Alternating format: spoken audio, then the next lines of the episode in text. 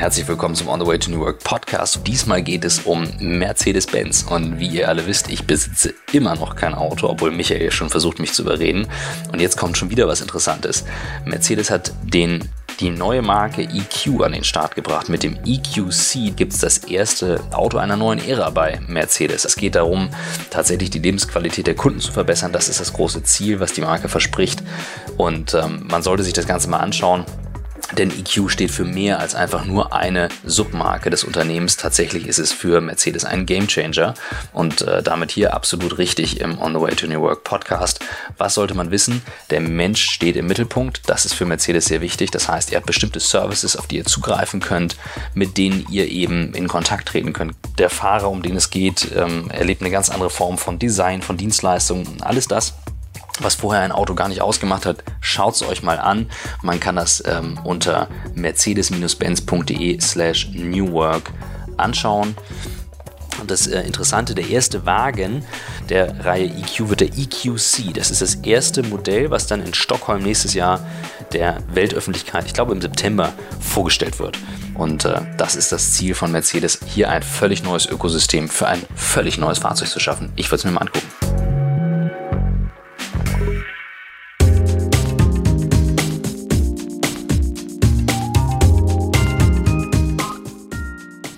Herzlich willkommen zum On the Way to New Work Podcast. Heute nur mit Christoph Magnussen. Ich sitze nämlich in Hannover. Ich habe gerade meinen letzten Termin hinter mir und trotz Feierabend sitze ich hier bei Continental und treffe Harald Schirmer, den Mann hinter dem Digital Transformation Thema bei euch. Du bist Manager für Change und für Digital Transformation bei Conti. Ja, richtig. Ein langer Titel, den man gerne ein bisschen kürzer haben könnte. Und das Management, glaube ich, das muss man auch nochmal überdenken. Und ich meine gerade, und du hast auch einen Doktortitel. Und dann sagtest du gleich als erstes, nee, ich habe Nee, gibt keinen Doktortitel, gibt kein, äh, gibt nicht mal Abitur in der Form. Äh, ich bin das, was ich bin heute nicht wegen, sondern trotz ähm, dem Bildungssystem. Und da steigen wir auf jeden Fall gleich mal ein. Vielen Dank für die Einladung hier an dem Abend. Ja, danke. Gerne. Vielleicht so zum Hintergrund, ähm, so der das Thema, worüber ich gestolpert bin, ne, wir machen viel mit meiner Firma die Einführung von Tools und du hast es eben bei euch gemacht und das war so ein Einstiegspunkt und irgendwann sagte mal jemand, Mensch, kennst du Harald noch gar nicht, den musst du doch mal treffen. Der hat das für Conti gemacht und da betrifft das einige hunderttausend Leute, den Change. Und was mich jetzt mal interessieren würde, wie bist du überhaupt dahin gekommen? Da haben wir noch gar nicht drüber gesprochen. Was, was ist dein Weg bis dahin, wo du jetzt bist? Ja, man muss das immer natürlich ein bisschen relativieren. Der hat das für Conti gemacht. Also die Continental ist ein sehr großes Unternehmen. Wir haben 240.000 Mitarbeiter in, über 60 Ländern. Ähm, also da gibt's nicht einen, der alles macht, sondern da gibt's ganz viel Diversität, da gibt's ganz viel äh, bunten Reichtum äh, und ganz, ganz viele Leute, die da miteinander was tun. Ähm, ich glaube äh, oder bin eigentlich überzeugt davon, dass wir äh, an verschiedenen Stellen nur, nur initiieren können, dass wir inspirieren können, dass wir ähm, Türen aufmachen können ähm, und dass andere Leute dann hoffentlich durchgehen. Ähm, ich selber habe das ähm, jahrelang versucht ähm, und bin aber sehr, sehr lang an, an Mauern gestoßen ähm, die üblichen, wenn du Visionen hast, geh zum Arzt. Äh, mhm. Wenn du, äh, wenn du, wenn jemand gesagt hat, es ist aber so, dann war das für mich halt einfach keine Antwort, sondern ich habe halt gesagt, ja, ich möchte aber wissen, warum ist das so? Äh, und wer hat es gesagt? Also einfach um zu, nicht, nicht um zu rebellieren, sondern um es zu verstehen, weil ich gerne Dinge tue, die Sinn machen. Und wenn etwas für mich keinen Sinn gemacht hat, dann wollte ich einfach dahinter steigen. Das hat mich in meiner Schulzeit schon, also vor gewühlten Hunderten von Jahren, ähm, hat mich das schon äh, quasi äh, unbequem gemacht, weil ich natürlich nicht einfach nur auf eine Antwort oder auf eine Vorgabe reagiert habe, okay, ich lerne das jetzt auswendig und, und dann bringe ich es wieder aufs Papier und damit habe ich einen smoothen Weg durch mhm. dieses System und die entsprechenden Abschlüsse. Äh, sondern ich habe mich äh, sehr, sehr schwer darin getan, Dinge zu lernen, die für mich keinen Sinn gemacht haben. Äh, und habe aber dann nicht aufgehört zu sagen, okay, ist Blödsinn, will ich nicht lernen, sondern ich habe dann versucht, die Dinge, die mich interessiert haben, zu hinterfragen oder dann später im Unternehmen halt so lange nach oben nach oben, weil das war typischerweise mhm. der Weg von da sind die Dinge gekommen, äh, um rauszufinden, wer hat es aus welchem Be Beweggrund gesagt. Und das äh, ist ähm, dadurch, dass die Continental irgendwann äh, unseren, unseren Kunden und dann uns gekauft hat, äh, immer weiter nach oben gegangen und äh, immer verschlingeltere Pfade gegangen und äh, hat äh, in einem Bereich Wissensmanagement, in dem ich zehn Jahre lang, ähm, also damals zehn Jahre, jetzt sind es glaube ich 17, 18 oder sowas, äh, unterwegs war, ähm, immer wieder mal funktioniert. Mhm. Und äh, wenn ich dann festgestellt habe, dass das, was oben äh, intendiert war und das, was unten angekommen war, war so ex, ex, eklatant unterschiedlich, ähm, dass ich dann natürlich versucht habe, mit dem Wissen, das ich mir von oben holen konnte, durch die Kontakte, ähm, unten mehr zu bewirken, indem ich mhm. natürlich mhm. halt ähm, da transparent damit umgegangen bin. Und ähm, dadurch hat sich eine gewisse, das könnte man sagen, Macht ergeben, weil ich mehr wusste als die Führungskräfte über mir. Ich war schneller informiert darüber, weil ich diese Kontakte hatte und konnte aber einen Mehrwert erzeugen, gegen den niemand etwas haben konnte weil ich das, was eigentlich dahinter stand, eigentlich versucht habe zu erfüllen und damit natürlich ähm, eigentlich für alle Mehrwert erzeugt habe.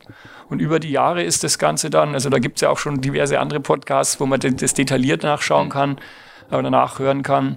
Ähm, habe ich dann versucht, das äh, erst für einen kleinen Bereich, eine Entwicklungsmannschaft in mhm. Ingolstadt damals, waren 100, 120 Leute, äh, Wissen erlebbarer zu machen, Vernetzung. Also am Anfang waren auch bei mir Tools im Mittelpunkt. Es muss doch ein Tool geben, dass das alles von selber geht. Irgendwann habe ich festgestellt, nee, es sind einfach die Menschen, die diese mhm. Tools bedienen und habe mich dann darauf ähm, fokussiert, ursprünglich aus einer technischen äh, Berufsausbildung heraus, Elektrotechnik und dann aber eigentlich mich immer mehr für Menschen und zwischenmenschliche Beziehungen und wie, wie kann man die Welt ein bisschen besser machen, so ganz naiv. Also du bist positiv. quasi von der Schule zur Elektrotechnik-Ausbildung, das genau. war dein Weg und dann genau. darüber zu Continental. Genau, ich bin dann dann auch wieder mal äh, rausgegangen aus, der, äh, aus dem Berufsumfeld und wollte dann, wie ich dann, ich war drei Jahre in Amerika und wollte dann quasi in Amerika, habe ich gemerkt, was man alles so tun kann mhm. und habe gesagt, okay, dann musste wohl in Deutschland wieder ins Schulsystem zurück und wollte dann wirklich so auf eine Art zweiten, dritten Bildungsweg in meinem Fall wäre das gewesen sozusagen, dann das äh, ein Fachabitur nachholen, Wirtschaftsinformatik studieren oder Wirtschafts... Ähm, ähm, was war es ja? Also irgend ich weiß es gar nicht, das ist schon so lange her. Ähm, und habe dann aber festgestellt, wie ich dann in die, in die damals Berufsoberschule gegangen bin, dass das, was, was da gelehrt wurde, mhm. dass das von, von, mir schon so weit weg war. Ich war zehn Jahre aus der Schule draußen. Ähm, das war für mich irgendwie wirklich schwierig.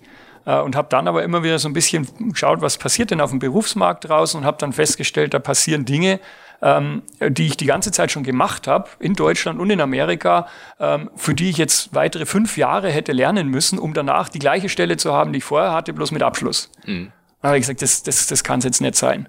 Und habe mich dann im Endeffekt relativ äh, frech, muss man sagen, auf eine dieser Stellen beworben mhm. und habe gesagt, okay, äh, ihr könnt jetzt natürlich irgendeinen Wirtschaftsingenieur nehmen äh, oder ihr könnt mich nehmen. Ich kann äh, nach drei Jahren besser Englisch wie die meisten, die da kommen. Ich kenne unsere Produkte, ich kenne die Kunden, ich kenne die Lieferanten, mich könnt ihr morgen wegschicken.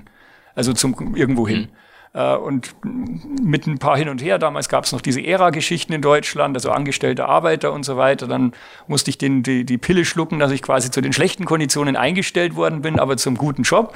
Und dann haben wir den Deal quasi unter der Hand gemacht, wenn ich, das, äh, wenn ich da erfolgreich bin, ähm, dann werde ich unterm Jahr dann höher gestuft, weil man dazu eben keine, keine Freigaben oder sowas braucht, die am Anfang einfach nicht zu kriegen waren. Das habe ich dann irgendwann auch, auch durch sehr ähm, ja, untypische Arten äh, Dinge anzugehen gemacht, äh, war da relativ erfolgreich und dann war irgendwann so eine Art Höherstufung ähm, kein Thema mehr. Und von da aus habe ich dann halt diese, diese bisschen disruptiveren Arten, mit Dingen umzugehen, einfach immer weitergeführt. Einfach mal fragen und einfach mal machen.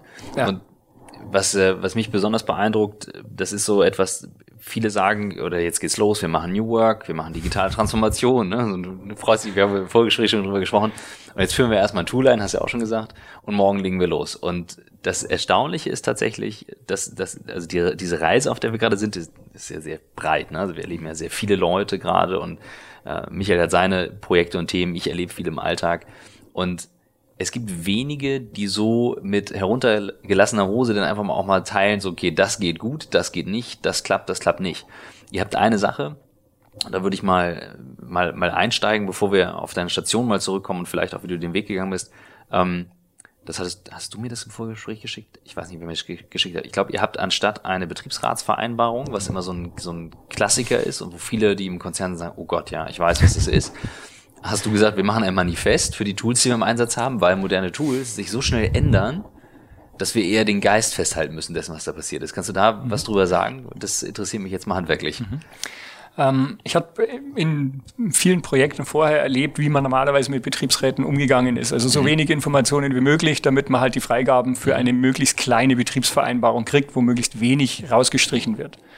Ähm, das ist natürlich eine Art, das zu tun. Das war in der Vergangenheit mehr oder weniger auch erfolgreich, aber in meinen Augen war das dann immer eine Konfrontation dieser beiden Parteien, wenn man so will, also die Organisation und der Betriebsrat.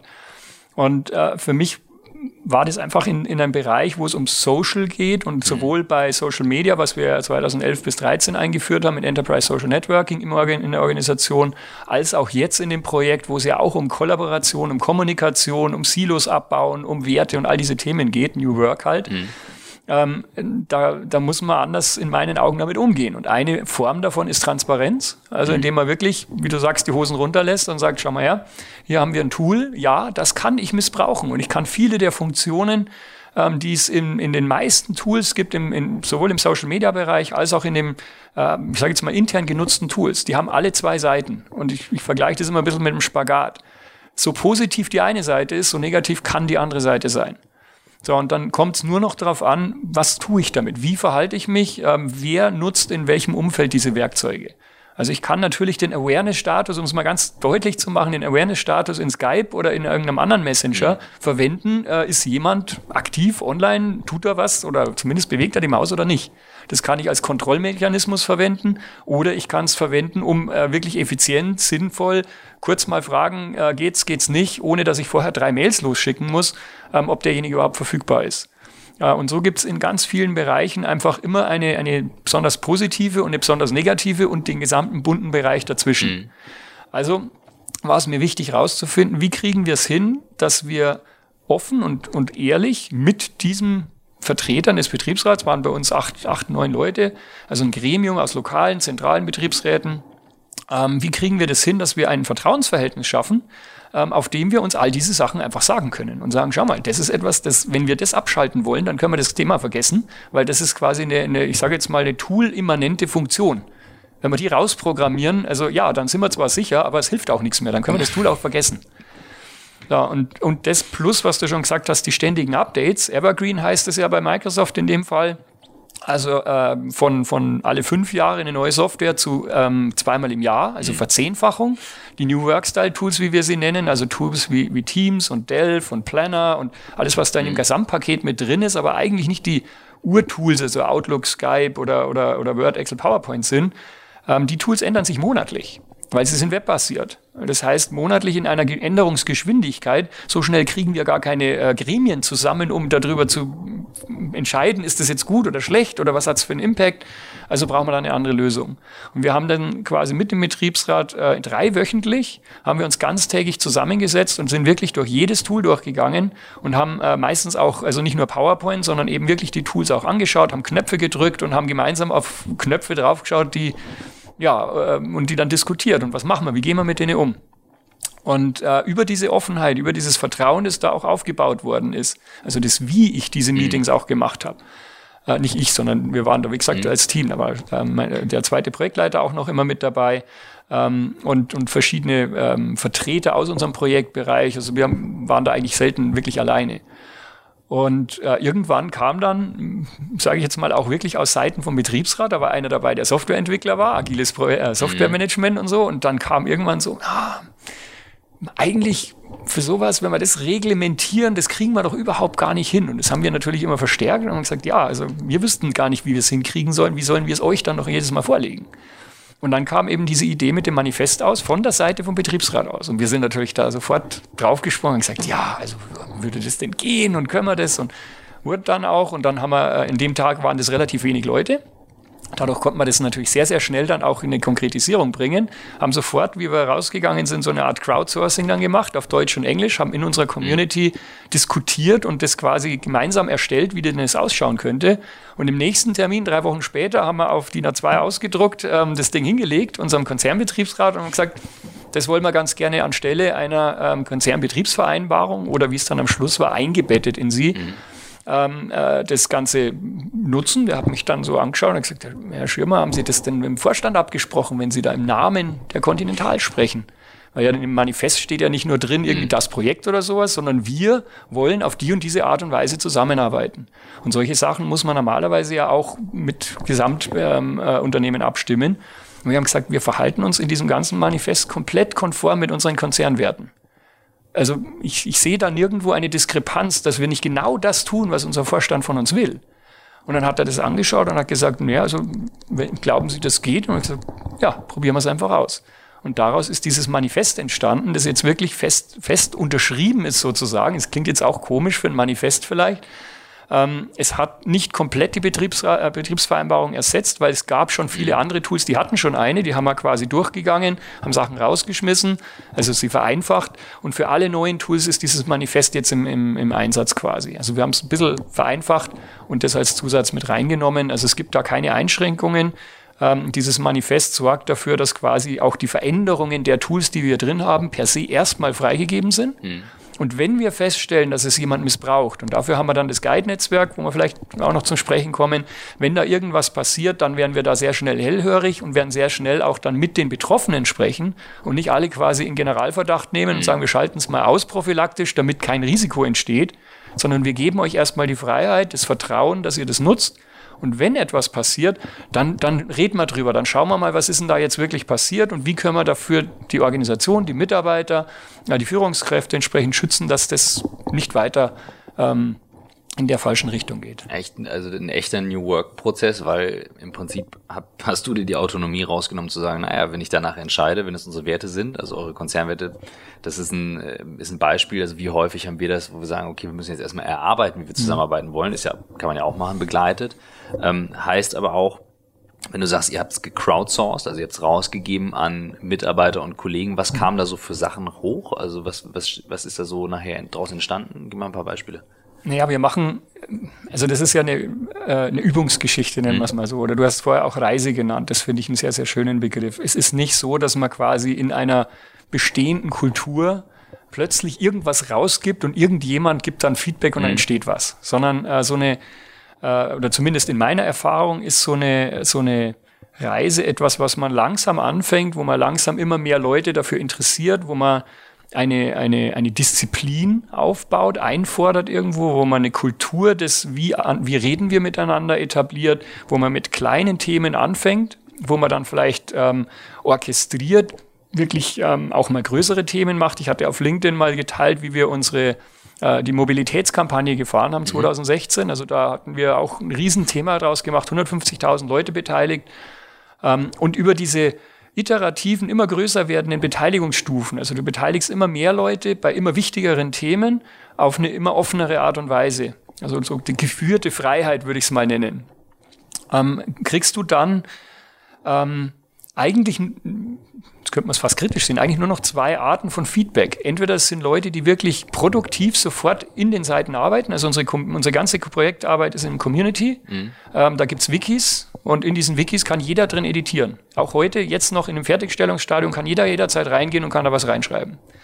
Ähm, das heißt, entweder es wird sofort co-auditiert oder nicht mhm. auditiert, also co-authoring, ähm, also gemeinsam dran gearbeitet oder jemand schreibt einen Kommentar drunter, äh, was er anders sieht, was er positiv oder was er vielleicht in einer anderen Art und Weise drin haben würde. Dieses oft befürchtete, da kommt jetzt ein Shitstorm hoch oder da muss man jetzt Angst haben, dass da äh, sich Leute was an den Kopf schmeißen, ist für mich eigentlich eine Ausprägung einer Kultur, die irgendwo natürlich Wurzeln hat. Mhm. Und wenn sich diese Wurzeln nähren durch irgendwas, dann muss ich das befürchten. Äh, wir haben bei uns im Enterprise Social Networking ähm, seit 2012 nichts Großartiges, was irgendwie nennenswert wäre, wo man sagen müsste, da ist irgendwas komplett daneben gegangen. Das heißt, wir trauen uns heute wirklich fast jedes Thema komplett transparent da drin, ohne große Guideline und große, also es gibt eine Social Media Guideline natürlich, aber ohne große äh, Rahmenbedingungsfestsetzung da drin zu diskutieren.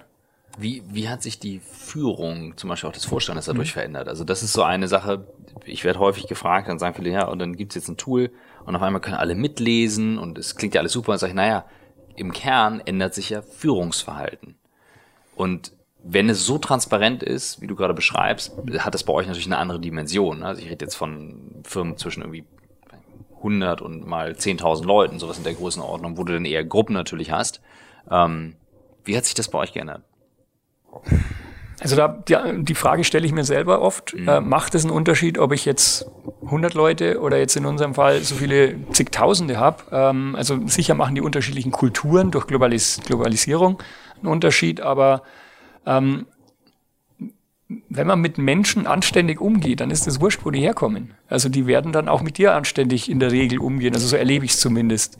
Aber wie, also 100 Prozent voll bei dir. Wenn du jetzt aber überlegst, früher war es ja häufig so, mhm. du kannst, äh, ne, wir haben jetzt ein Meeting, one-on-one, -on -one, wir mhm. müssen es nicht teilen oder ich habe ein Thema, ich präsentiere das und es muss nicht jeder mitdiskutieren und jetzt könnte jeder theoretisch mitdiskutieren. Oder es gibt ja. auch Feedback, es gibt auch kritisches Feedback. Ja, aber das macht ja nicht jeder. Also das ist genau der, der, der, der Punkt, der, glaube ich, bei New Work auch immer ganz gern so ein bisschen so, so flapsig unter, unter, der, ähm, unter der Sprachebene mitschwingt, New Work für alle. Mhm. Und jeder muss jetzt oder tut es jetzt. Also das ist ja nicht so, dass die, die, die Menschheit quasi jetzt plötzlich äh, vier Generationen überspringt und plötzlich völlig anders zusammenarbeitet. Ähm, sondern es ist so, also so erlebe ich es zumindest, dass es eine, eine, eine, eine Gruppe von Leuten gibt, die sich in dem Enterprise Social Network inzwischen zu Hause fühlen. Also sich da drin relativ viel trauen. Ähm, bei uns sind es, ich könnte jetzt die aktuellen Zahlen gar nicht sagen, 90 bis 100.000 Leute, die jede Woche da aktiv sind. Also das ist schon eine relativ große Zahl. Das ist eine Nummer. Das ist eine Nummer, also mit denen kann man wirklich arbeiten. Es gibt aber natürlich auch eine relativ große Zahl, die nach wie vor sagen, Enterprise Social Media, da bin ich gar mhm. nicht drin. Ähm, warum? Weil es natürlich immer noch sehr wenige gibt, die sagen, äh, wenn du was willst, dann gibt es das nur da drin. Mhm. Ja, ähm, das haben wir, also ich mache das selber seit 2012. Jedes Projekt, das ich gemacht habe, ist von A bis Z komplett transparent, mhm. inklusive Protokollen und so weiter, ist da drin. Wow. Das heißt, man sieht genau, wer hat wann was ja, entschieden ja. oder gemacht oder, oder was weiß ich. Einfach um diese Transparenz ähm, zu nutzen, sage ich jetzt mal, um die disruptiveren Ansätze zu schützen. Das klingt jetzt vielleicht ein bisschen komisch, aber je, je mehr ich in Transparenz gehe, mhm umso weniger können die üblichen politischen Spiele, die in einer, in einer großen Konzern normalerweise vielleicht passieren würden, äh, dass dann irgendwann am Ende jemand kommt, so und jetzt hau ich, ziehe ich den, den Stecker. Äh, wenn das jemand tun würde, dann würde er oder sie sich wahrscheinlich einen relativ schnellen Eigentor schießen, weil dadurch, dass alles Transparenz war den ganzen Weg hin, müsste man der Person ja vorwerfen, du hast viel zu lange gewartet. Wenn du gewusst hast, dass das nichts wird, dann hättest du hier, hier, hier und hier schon eingreifen müssen. Mhm.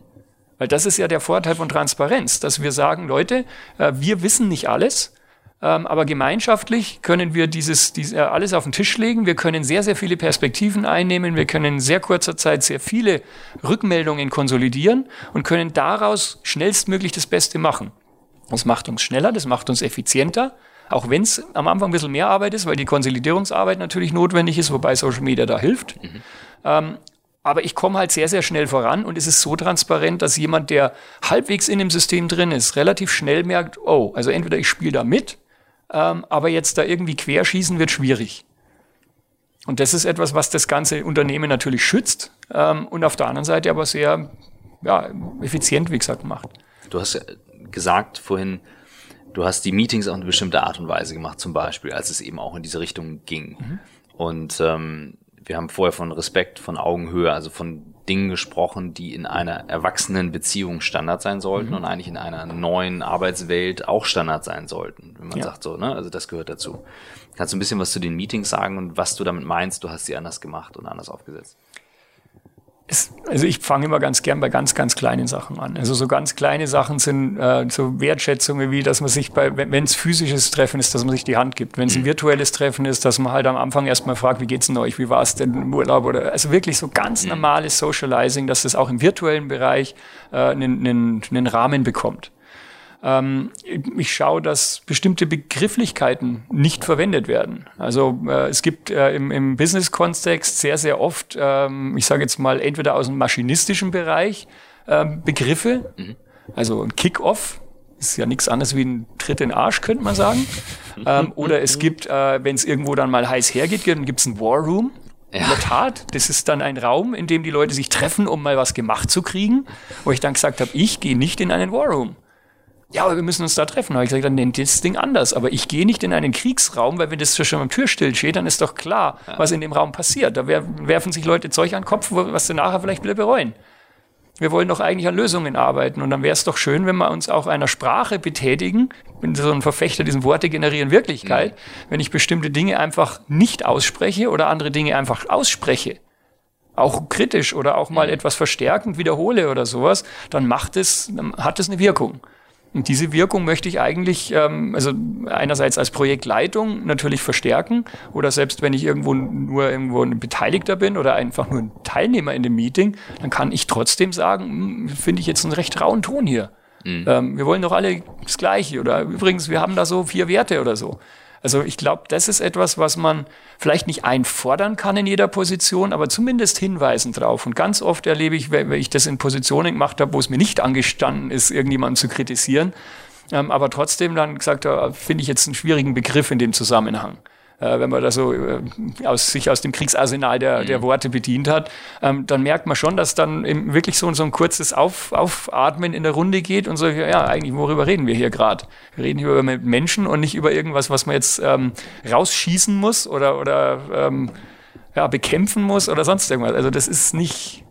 Es, äh, ich leuchtet völlig ein und äh, ich denke gerade so, Mensch, also äh, gewisse Dinge nimmt man einfach viel zu normal, dass sie dann so sind im Business-Alltag. Ne? Also ich sag, passiert mir auch da, dass ich solche ja. Begriffe verwende, aber in dem Moment, wo man, wo man da ein bisschen versucht, reflektierter damit umzugehen, generiert das einfach ein Umfeld. Also wenn ich in meinem Umfeld einfach nicht will, dass Leute ähm, äh, mit irgendwelchen Kraftausdrücken unterwegs sind und das anspreche, dann passiert das irgendwann nicht mehr. Und so, ich möchte mich in einem Umfeld, ähm, ich möchte mich in einem Umfeld bewegen, wo, wo Leute anständig miteinander umgehen. Und das fängt mit der Sprache an, das fängt mit dem Handschlag an äh, oder geht weiter, geht mit dem Danke sagen weiter, geht mit einem Ich drücke ein Like drauf, auch wenn ich nicht hundertprozentig vielleicht jetzt zustimme, aber hey, du hast die Arbeit gemacht, dann schreibe ich noch einen kleinen Kommentar dazu, was ich daran mhm. gut finde. Also da gibt es ja auch unterschiedliche Abstufungen, wie ich Rückmeldungen geben kann. Und, und dann geht's eigentlich nur noch ums, wenn es einer vorlebt, dann machen es irgendwann immer mehr Leute nach.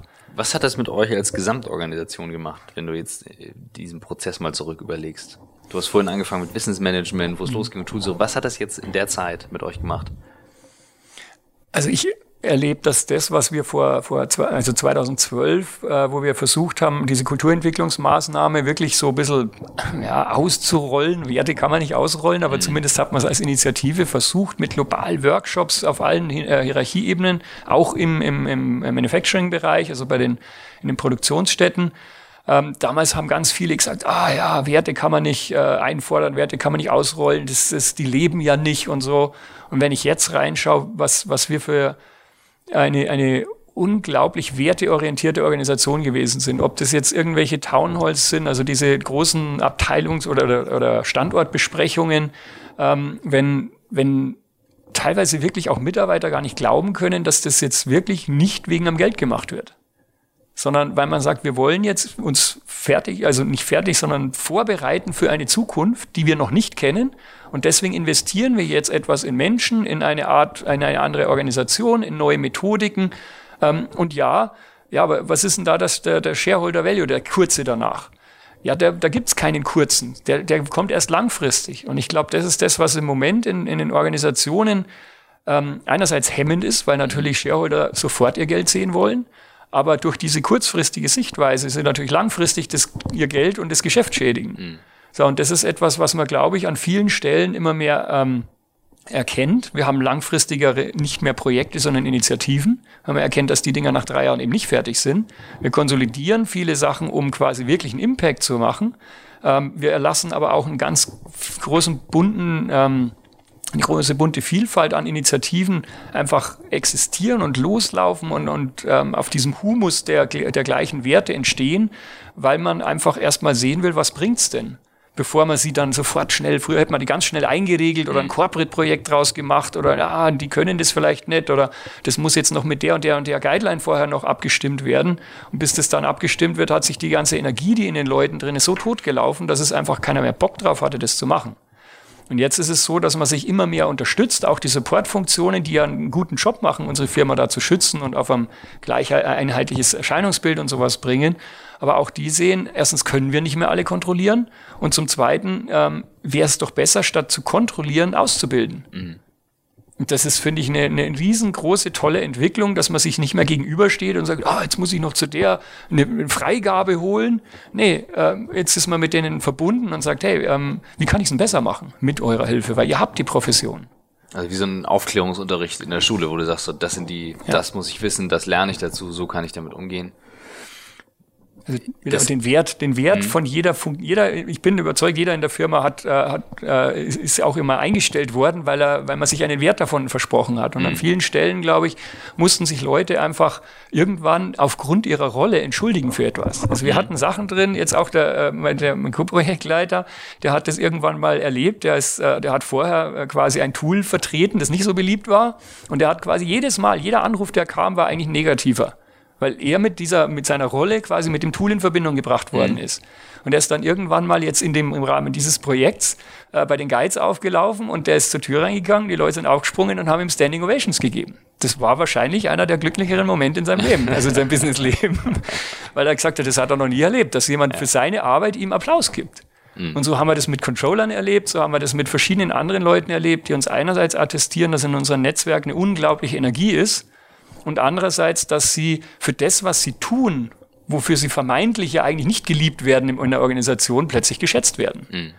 Und das finde ich eine, für alle Seiten, glaube ich. Ähm, Ein Riesengewinn, Hauptgewinn. Ja. Und bevor es mit dem Podcast weitergeht, hier noch unser Werbepartner. Es ist Persil Service Online, ein Zusammenschluss aus einem 150 Jahre alten Reinigungsfranchise und dem Erfinder von Persil, der Henkel AG. Und worum geht's? Es geht um die Domain geschickt-gereinigt.de, denn das ist ein Reinigungsabholservice. Ihr fordert einen Karton an, schmeißt eure Wäsche da rein, lehnt euch entspannt zurück, hört Podcasts, schaut Videos, trinkt Kaffee, was auch immer ihr machen wollt und bekommt fertig gebügelt alles taufrisch eure Wäsche zurück, beziehungsweise gereinigt, das, was ihr gereinigt haben wollt. Das ist großartig. So einen Reinigungsservice hätte ich mir gewünscht früher. Gab es nicht. Ihr bekommt zudem noch von uns einen 15-Euro-Gutschein für alle New Work-Hörer. Und es läuft momentan ein Gewinnspiel, wo jeder 100 Sekunde eine Espressomaschine gewinnen kann, eben nach dem Motto Kaffee trinken statt Wäsche waschen. Läuft noch bis zum 26. Oktober. Insofern probiert es aus, ob von zu Hause, vom Büro, ganz egal. Fordert euren Karton an unter geschickt-gereinigt.de du sprudelst vor Energie, das merke ich. Also, wir haben uns vorhin getroffen und ich dachte so, ja, das ist der Mann, den muss ich interviewen, das ist gut. Deswegen direkt die Frage. Was, was treibt dich da persönlich so dahinter? Also, weil gefühlt hast du das wirklich mit deiner Energie über die Ausbildung dahin, du sprichst die Sachen an, du treibst das Thema und ich nehme dir halt sofort ab, dass dir das am Herzen liegt. Sofort. Aber was treibt dich da? Ich, ich versuche es mir selber immer wieder natürlich auch ähm, zu erklären, weil man diese Frage natürlich auch öfter mhm. gestellt kriegt. Ähm, ja, ich möchte irgendwie meinen, meinen Beitrag zu einer vielleicht besseren Welt irgendwo machen. Ähm, ich ich habe oft erlebt, dass Leute in meinem Umfeld, inklusive mir natürlich, darum ist es so bei mir wahrscheinlich verankert, äh, so mit, mit so bewusst klein gehalten wurden oder gesagt haben, ja, du brauchst da nicht nachdenken, das tun andere für dich. Äh, also so dieses, mhm. also quasi, du kannst dein Potenzial überhaupt gar nicht entfalten, weil keiner das will, was du eigentlich anzubieten hast. Und ich habe das am Anfang natürlich so ein bisschen so äh, egoistisch, oder bin ich wahrscheinlich heute auch noch so, was, was kann ich alles bewegen? Und, und ja, klar ist es toll, mit Followern und mit Reichweite oder ein Interview zu, zu haben, zu kriegen. Ähm, diese, diese Wertschätzung zu kriegen, ist toll, das, das ist schön, aber gleichzeitig auch wirklich dahinter etwas zu bewegen, ähm, wo was zurückkommt. Und ich erlebe, ähm, dass jetzt über die Guides, über die verschiedenen Netzwerken, die Local Evergreen Teams, die wir aufgebaut haben, die Knowledge Broker, die jetzt ähm, plötzlich eine völlig neue Rolle ähm, mit Leben füllen, die wir selber noch gar nicht richtig äh, definieren konnten. Ähm, äh, Organizational Coordinators, also Business-Kontakte, also wir reden nicht mehr übers Business, sondern mit dem Business und wer ist denn das Business überhaupt? Also lauter solche ganz banalen Fragen mal zu stellen und da versuchen, da eine Lösung rauszuarbeiten. Ähm, und dann zu sehen, wie das mit solchen Leuten, was das mit solchen Leuten macht. Wenn dir erwachsene Leute sagen, du, ich habe in dem Workshop, den wir jetzt hier drei Tage haben, mehr Wertschätzung gekriegt als in meinem ganzen 20-jährigen Berufsleben. Äh, wenn, wenn erwachsene Leute dastehen mit Tränen in den Augen und sagen, ähm, Harald, ich, äh, ja, ich weiß nicht, warum ich das nicht schon immer gemacht habe. Mhm. Und das, und das in einem Organisationskontext, in einem, in einem äh, kleinen Universum, wenn man so will, wo, wo es natürlich jede Ausprägung von Management 0.5 bis New Work gibt.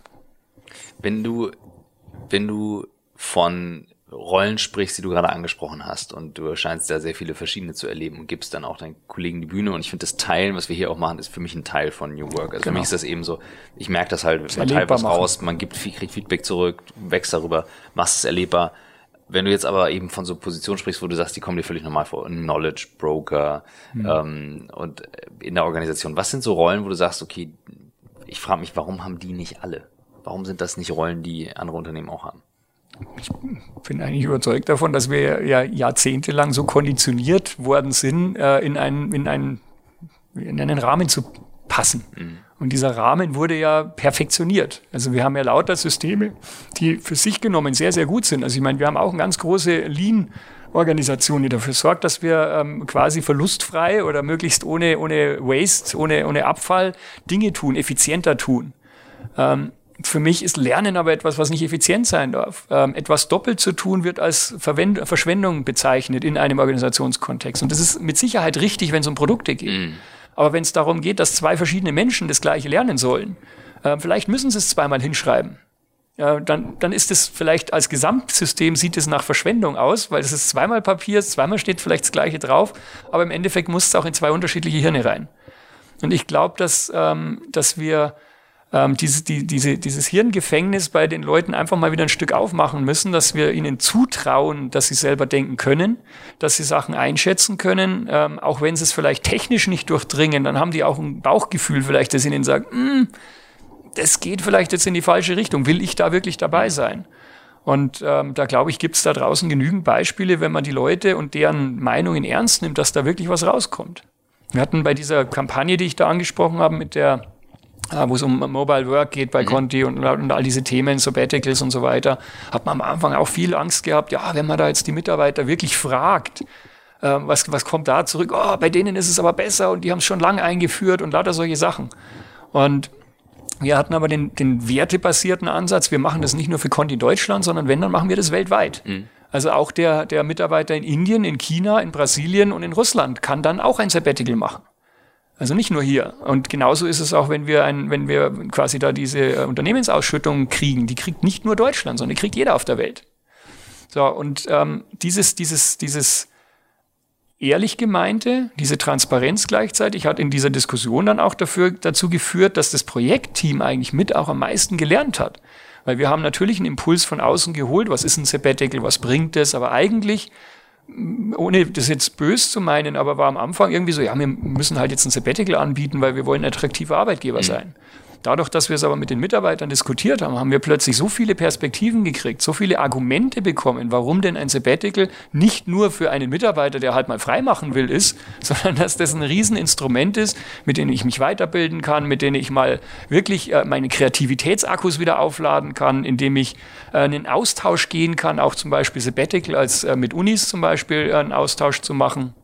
Ähm, ich habe jetzt nicht mehr die ganzen Themen im Kopf, die haben wir alle runtergearbeitet. Es waren ein 100, 100-teiliger ähm, Katalog von Dingen, die uns dann am Schluss dazu gebracht haben, ich gesagt, Moment einmal, also wir gewinnen alle so viel davon, ähm, ob das jetzt ein, ein sechs Wochen Mini-Sabbatical ist, was dann später entstanden ist, weil man gesagt hat, ja, die großen Dinger, die passen nicht immer, oder eben schon die, also die üblichen Sabbatical-Zeiten, die bringen so viel für alle Seiten, dass man sie jetzt mit einem, mit ja, Stolz ist so ein schwieriger Begriff, also mit dem positiven Stolz und aber auch mit der Gewissheit, wir tun hier für alle was. Das ist nicht nur, es ist halt jetzt ein Zugeständnis, damit wir gut am Markt dastehen, sondern wir sind jetzt inzwischen überzeugt davon, dass das wirklich gute, wertvolle Instrumente sind.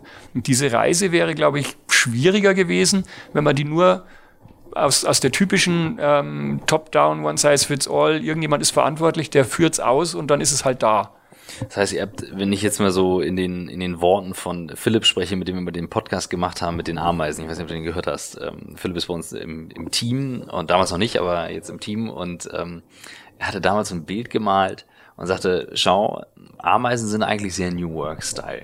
Ja, da eine Ameise fängt an, einen Raum zu bauen und eine andere Ameise geht vorbei und sagt, hey, das macht eigentlich total Sinn, ja. Mhm. Ähm, und jetzt baue ich da mit. Mhm. Und äh, die bauen das dann und völlig autonom, so eine Mischung aus Intuition und ne, was ist das Gesamt, weil die haben ja keinen Plan, keinen, ja. keinen, wo soll die Reise hingehen. Und ich, es klingt jetzt etwas despektierlich, ich gehe davon aus, ihr habt einen Plan, nur wir sind ja in einer Welt, die so komplex geworden ist, dass es wahnsinnig schwer ist, auch Pläne zu schmieden. Du hast ja selber eben gerade gesagt, wir wissen ja nicht, wie die Arbeitswelt in der Zukunft aussieht, wie es exakt ist, sondern wir wirken alle dran mit. Ist das ein Stück weit bei euch so? Seid ihr so autonom, dass Leute dann auch sagen können, okay, ich bringe die Initiative rein und dann verfolgen wir das weiter entlang der Werte? Ja, also wir haben, wir haben auch einen Inkubator genau für sowas. Mhm. Wir machen auch inzwischen Ausgründungen, wenn es notwendig wäre, dass es jetzt noch gar nicht ins Geschäftsmodell mhm. passt. Mhm. Also ja, auch das ist inzwischen sogar professionalisiert, wenn man so will. Ähm, aber genau das, was du beschreibst, eben, dass, dass Einzelne anfangen können, etwas, was Sinn macht, einfach mal zu tun und schauen, ob es andockt.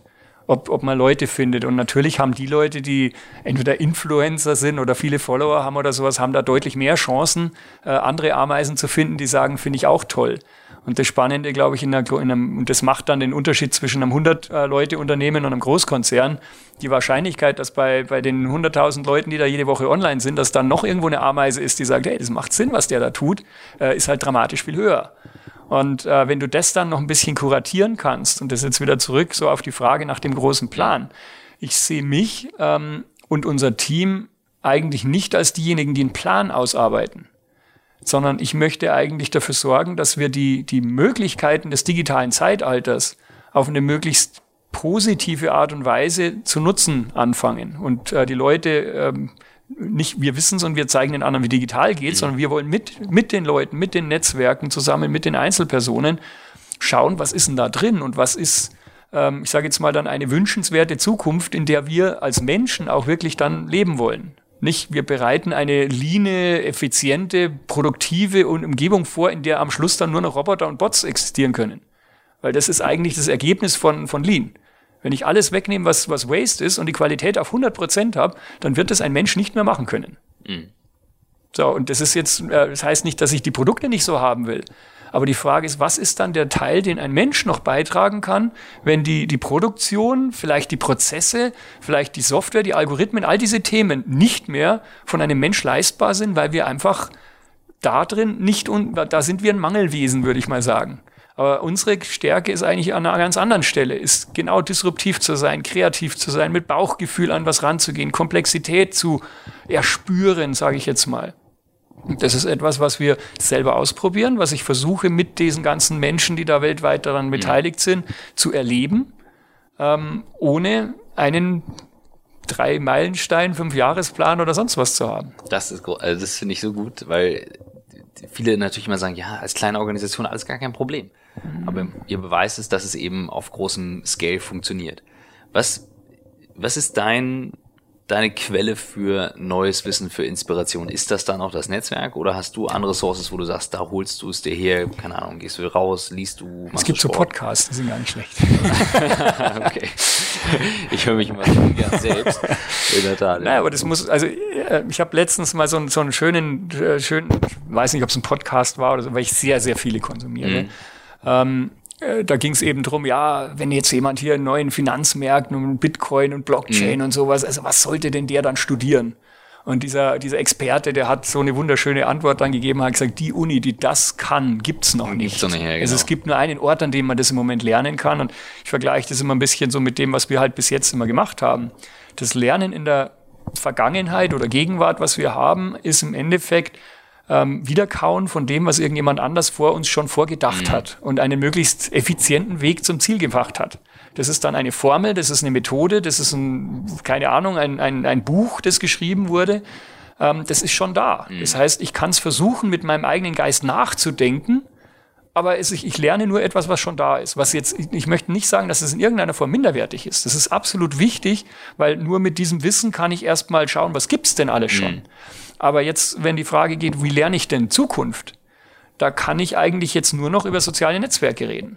Also sei es über Twitter. Ich folge heute, hat letztens einer gefragt, ja, du sagst immer, Twitter ist ein Lernkanal. Ich finde da drin nichts zum Lernen. Er sagt, ja, da ist ja nicht der Inhalt in Twitter, sondern es sind die Leute, die im Moment gerade da experimentieren, wo die Zukunft losgeht. Ja. Und wenn du denen folgst, und wenn du vielleicht ein, ein, ich nenne es jetzt mal wertvoller Austauschpartner bist, entweder weil du gute und kritische Fragen stellst oder weil du selber was beiträgst, dann vernetzen sich die mit dir. Mhm. Und dann kannst du an deren Entstehungsprozess vom Wissen der Zukunft teilnehmen und vielleicht entweder erscheinst du im Buch oder du siehst dann, wie später ein Buch unter dem Namen rauskommt und sagst, hey, ich war dabei, wie es geschrieben wurde. Äh, und das ist, glaube ich, so die, die, die Chance, die Gestaltungsmöglichkeit, die wir heute haben. Ich kann heute bei der Entstehung von neuem Wissen dabei sein. Das gibt's noch nicht in Büchern, das mhm. gibt's in Podcasts, da ist mal ein guter Satz und hier ist mal ein, ein Fragment, wo man sagt, oh, cool, also das mal weitergedacht oder mal umgesetzt. Das könnte Organisationen der Zukunft sein oder das könnte eine neue Gesellschaftsform sein, die funktioniert, eine neue Art zu wählen oder eine neue Art zu was auch immer uns da ja. bevorsteht. Ich kann es 100% nachvollziehen. Ich liebe ja YouTube-Videos. Das ist meine Quelle für alles. Deswegen habe ich gesagt, irgendwann muss ich auch dazu beitragen. Das ist der Grund, warum wir so viele machen wir haben in der Firma angefangen, wahnsinnig viel in den Projekten über Videos zu teilen. Also mhm. wenn es dann so Updates sind, wo du sagst so, wie würdest du das jetzt schreiben? Du, krieg, du kriegst die Emotionen nicht rüber. Du willst auch so dieses Between the Lines. Und das ist für mich auch noch so ein Ding, wo ich mich frage, Mensch, wo geht da die Reise hin, dass man dann irgendwann, du hast ja irgendwann so viel Sourcen, so viel verlinkt und sagst, jetzt kommt ein neuer Mitarbeiter, kann der sich darüber einlesen. Ich habe noch keine Antwort drauf. Ich merke einfach nur, da passiert was. Also dieses Thema, du kannst auf einmal an einem anderen Ort jemandem ein Update geben und der kann das emotional zumindest besser nachvollziehen als rein über Text. Ja, weil ja das, also das ist der Grund, warum wir Knowledge Broker und Knowledge Manager ausbilden. Mhm. Weil wir einfach feststellen, ein, ein, ein, um jetzt zwei Beispiele zu nennen, ein Duden und ein Brockhaus, die kannst du äh, jahrelang nebeneinander legen. Da wird nie eine neue Idee entstehen. also, obwohl die wunderbare Werke sind, die sind toll strukturiert und alles, kann man alles nachschauen und wir kennen es auch, mhm. die meisten von uns noch. Aber daraus wird keine neue Weltordnung entstehen oder kein, keine neue Organisationsform oder irgendwas Neues. Sondern das ist ein, ein wertvolles, aber es ist ein, ein existentes Wissen. Mhm. Und wenn ich heute ähm, etwas anschauen will, was jetzt äh, neue Software, neue Tools, neue Produkte, neue Service, neue Businessmodelle, all dieses neu, was in vielen Fällen gar nicht neu ist, aber es schaut neu aus. Ähm, wenn ich das aber haben will, dann muss ich ja neue Dinge miteinander verknüpfen. Mhm. Und wenn ich so etwas Neues miteinander verknüpfe, dann kann ich das nicht im Alten suchen. Sondern dann muss ich erstmal den, den, ich nenne das immer so ein bisschen wie, wie atmen ähm, also um, um den beiden am Wert zu gehen. Also ich, ich atme ein mit dem Netzwerk. Das heißt, da hole ich mir ganz viele Perspektiven, Ideen, äh, disruptive Sachen und so weiter. Und wenn ich dann ausatme, ist ein Komprimieren. Dann gehe ich jetzt in meine Projektabteilung, dann gehe ich in meine Fachabteilung, dann gehe ich zu den Experten, dann schaue ich mir eine Doktorarbeit dazu an oder lasse eine machen dazu. Das heißt, ich verdichte das dann, was da ist. Und wenn ich dann quasi gefühlt jetzt mal was habe, was vielleicht wieder eine nächste Stufe ist, dann atme ich wieder ein und stelle das wieder dem Unternehmen oder der, der entsprechenden Netzwerk zur Verfügung und sage, schau mal, das haben wir jetzt draus gemacht. Vollgas. Jetzt schauen wir mal, was, was ihr damit macht jetzt. Äh, ist das etwas, wo alle andocken, aber alle schon gewartet haben drauf? Ist das etwas, das resoniert? Oder ist das etwas, wo man sagt, ja, das habt ihr jetzt schön gemacht, aber äh, an meinem Alltag vorbei? Mhm. Oder ist nichts, wo ich Bock drauf habe? Und dieses ständige Ein- und Ausatmen im Endeffekt, ähm, zu sehen als, darum gefällt mir der Begriff der Lernreise so gut eben. Es mhm. ist kein Projekt mehr, was ich von A bis C mache und dann ist es fertig oder sowas, sondern es ist ein kontinuierlicher Prozess, ein, eine, eine, ein, ein Rauf-Runter, ein Ein-Ausatmen, wie man so will. Ähm, und wenn ich das eben auch so sehe, und ich glaube, das ist etwas, was Leute ähm, äh, vielleicht auch schätzen an der Zusammenarbeit, bei all der Buntheit, bei all dieser Vielfalt und Überforderung auch, Informationsflut, wenn man ihnen irgendwo ein Kontinuum geben kann, und das ist in dem Fall dieser kontinuierliche Change, der hergeht und sagt, ja, also wir essen immer noch von Tellern, wir, essen, wir sitzen immer noch auf Stühlen, wir, also seit tausenden von Jahren so ungefähr. Das bleibt alles. Aber die, die, die Changeability nennen wir das, also die Veränderungsfähigkeit, die wollen wir schulen. Ja. Das ist, wenn du willst, dann wäre das mein Plan, den Leuten Veränderungsfähigkeit wieder beizubringen. Angst zu nehmen, Mut zu haben, Dinge auszuprobieren, zu scheitern, drüber zu reden. Und das fängt vielleicht noch viel früher als bei dem geteilten Video an, mhm. sondern vielleicht schon bei dem, ich kriege eine Frage per Mail ähm, und wenn ich schon Enterprise Social Networking habe, dann schicke ich nicht eine Antwort per Mail sondern wenn ich auch nur den Ansatz eines Gefühls habe, diese Frage könnte nochmal kommen, dann beantworte ich diese Frage anonymisiert im ESN. Ja. Und jeder weitere, der das macht oder der mir eine Frage schickt, dem schicke ich nur noch einen Link. Freundlich formuliert, mhm. übrigens habe ich schon beantwortet, schau mal hier. Ja, das sind eben diese Kleinigkeiten, wo das Tool es nicht löst, aber es hilft, das Verhalten dann oh, nachhaltig einzuschleifen. Per Telefon Ganz und E-Mail geht sowas Ganz nicht. Klar. Ja. Also ich, ich bin immer der, der Zeitpapst für uns und darf immer raufgucken, jetzt ist heute keiner da, deswegen passe ich besonders auf. Wir haben schon wieder ähm, bald die Stunde voll, also gute 45 Minuten rum. Und da hebe ich immer den Finger. Ähm, ich könnte noch eine Stunde weiterreden, weil es natürlich auch so ein Thema ist.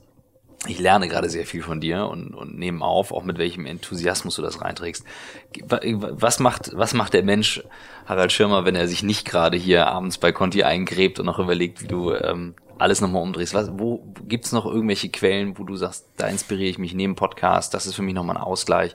Oder bist du so tief momentan in dem Thema drin, dass du sagst, nee? Also ich, es ist schon, es ist schon eher Lebensarbeit. Also ich habe eine so Familie natürlich, ich habe natürlich Familie, die äh, ich, ähm, die an vielen Stellen sicher nicht die, die ähm, Menge an Aufmerksamkeit kriegt, die sie verdient. Ähm, ich versuche es irgendwie hinzukriegen, weil für mich auch genau das sind so Themen, Ähm, wir reden immer von Work-Life-Balance mhm. oder Work-Life-Integration oder sowas. Und ähm, äh, es ist nicht so, dass meine Frau nicht mindestens so äh, inspirierend und, und so, so äh, mit so viel Drive in ihrem Thema unterwegs wäre. Also da haben sich auch zwei gefunden. Das auch zu balancieren ist natürlich ein Act. Ähm, aber wenn du jetzt fragst nach, nach Quellen, habe ich jetzt gerade mal so mein, mein, mein mhm. Handy rausgezogen. Ich bin wirklich ein relativ digitaler Mensch. Ähm, das heißt, ich ähm, schleppe jetzt recht Nenn wenig. mal ein paar, weil das interessiert Ja, genau. Also ich schleppe jetzt relativ wenig Bücher rum oder sowas, aber also neben vielen Podcasts, die ich da äh, empfehlen kann, neben vielen Twitter-Followern, mhm. ich habe mir auch Twitter-Listen erzeugt. Also wenn jemand zum Beispiel sagt, ich möchte mal wissen, wer sind denn die Corporate Influencer? Mhm. Da gibt es eine Twitter-Liste, die habe ich mir zusammengestellt und die wird auch ständig gepflegt. Also da kann man auch einfach mal schauen, wer, wer wären denn solche Leute. Spannenderweise okay. kriegen wir die alle noch in eine Boeing 747 rein. Okay. Das heißt, wenn die mal wegfliegen, dann wird es vielleicht auch äh, schwieriger werden. Ähm, also mir gefallen im Moment, oder die habe ich mir letztens so angehört, einfach mal aus dem, aus dem Wunsch heraus, was ist denn seit Jules Verne da draußen passiert, was so ein bisschen wirklich den Ansatz hat einer Zukunfts... Ähm, äh, Vorstellung. Wie könnte denn so mhm. eine Zukunft ausschauen, basierend auf dem, was wir heute schon wissen? Und da habe ich lange Jahre immer gesagt, gibt es eigentlich nichts. Und habe dann aber plötzlich so ein paar so gekommen. Also es gab da diesen, dieses Hörbuch äh, Mirror, heißt es, vom Karl Osberg. Mhm. Ähm, der, ähm, also das, da kann man sehr, sehr schön eintauchen, der einem mal zeigt, was mit heutigen äh, Wearables und mit, äh, mit solchen äh, elektronischen Devices einfach passieren kann, Positives und natürlich, wie es dann auch umschwenkt in Richtung was Negatives, aber es gibt einem sehr, sehr schöne Einblicke darauf. Ich meine, die meisten kennen wahrscheinlich die, die, die Känguru-Chroniken, da gibt's ja dann die, die Weiterführung davon mit Quality Land, äh, mehr eine humoristische Art und mhm. Weise an das Ganze ranzugehen, aber auch mit verdammt vielen sehr, sehr realistischen Szenarien. Ich, ich höre mir Sachen über Kryptowährungen natürlich an, äh, Digital Human äh, gab es da mal so ein, so ein Buch, also vieles gibt's natürlich auch als Buch ähm, was ich sehr spannend fand, äh, ohne dass das jetzt politisch wahnsinnig äh, gefärbt wäre, war, war wirklich Reichtum ohne Gier. Mhm. Eine Wagen, von einer Wagenknecht, die da wirklich eine ganze Reise durchmacht durch alle Geldsysteme. Äh, der, der von der Antike bis hierher. Also das fand ich sehr, sehr inspirierend und spannend und auch wieder bedenklich natürlich. Mhm. Ähm, ich finde im Moment, und das beschäftigt mich extrem, ähm, und ich möchte eigentlich gar keine Werbung dafür machen, aber es gibt ein, ein Riesenwerk mit 23 Stunden, heißt Global Hack.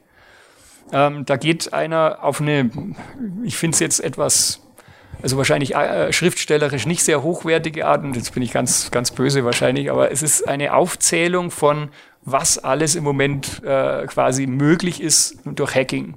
Mhm. Also vom ganz kleinen äh, Telefonhack bis rauf zum organisierten Verbrechen und wie diese Organisationen aufgestellt sind, was da alles heute passiert, wie viele Milliarden äh, quasi da verwendet werden, um äh, im digitalen Raum äh, ich sage jetzt mal, das, das, das dunkle Ende der Möglichkeiten mhm. äh, auszunutzen. Ähm, und das ist etwas, was mich äh, natürlich in Bezug auch auf den letzten Podcast dann natürlich sehr, sehr nicht gebremst hat, oh mein Gott, äh, ich melde mich überall ab, weil das ist ja alles nur noch gefährlich, mhm. sondern noch mehr eigentlich in die Richtung zu gehen, wie können wir Leute ähm, äh, neugierig machen, sich damit zu beschäftigen, damit das die positive Seite von dieser Waagschale einfach noch mehr Gewicht kriegt, dass wir nicht wie viele einfach nur mit der gehobenen Zeigefinger unterwegs sind und sagen, wie gefährlich das alles ist, sondern hey, wie können wir uns denn schützen? Wie sieht denn eine Privacy in, in, in Zukunft aus? Ist es eine, vorher hatte ich Privacy und jetzt habe ich mhm. keine mehr?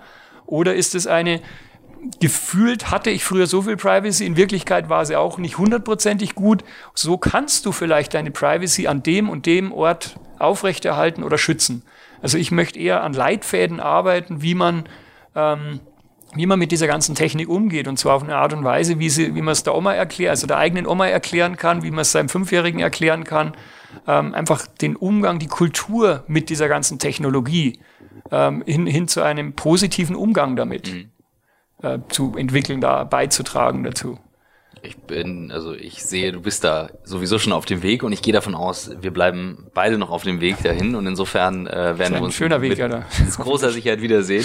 Jetzt erstmal vielen Dank, dass du dir abends noch die Zeit genommen hast äh, vor deinem Feierabend und äh, auf dem Weg nach Hause. Danke. Ja, vielen Dank, dass ich dabei sein durfte.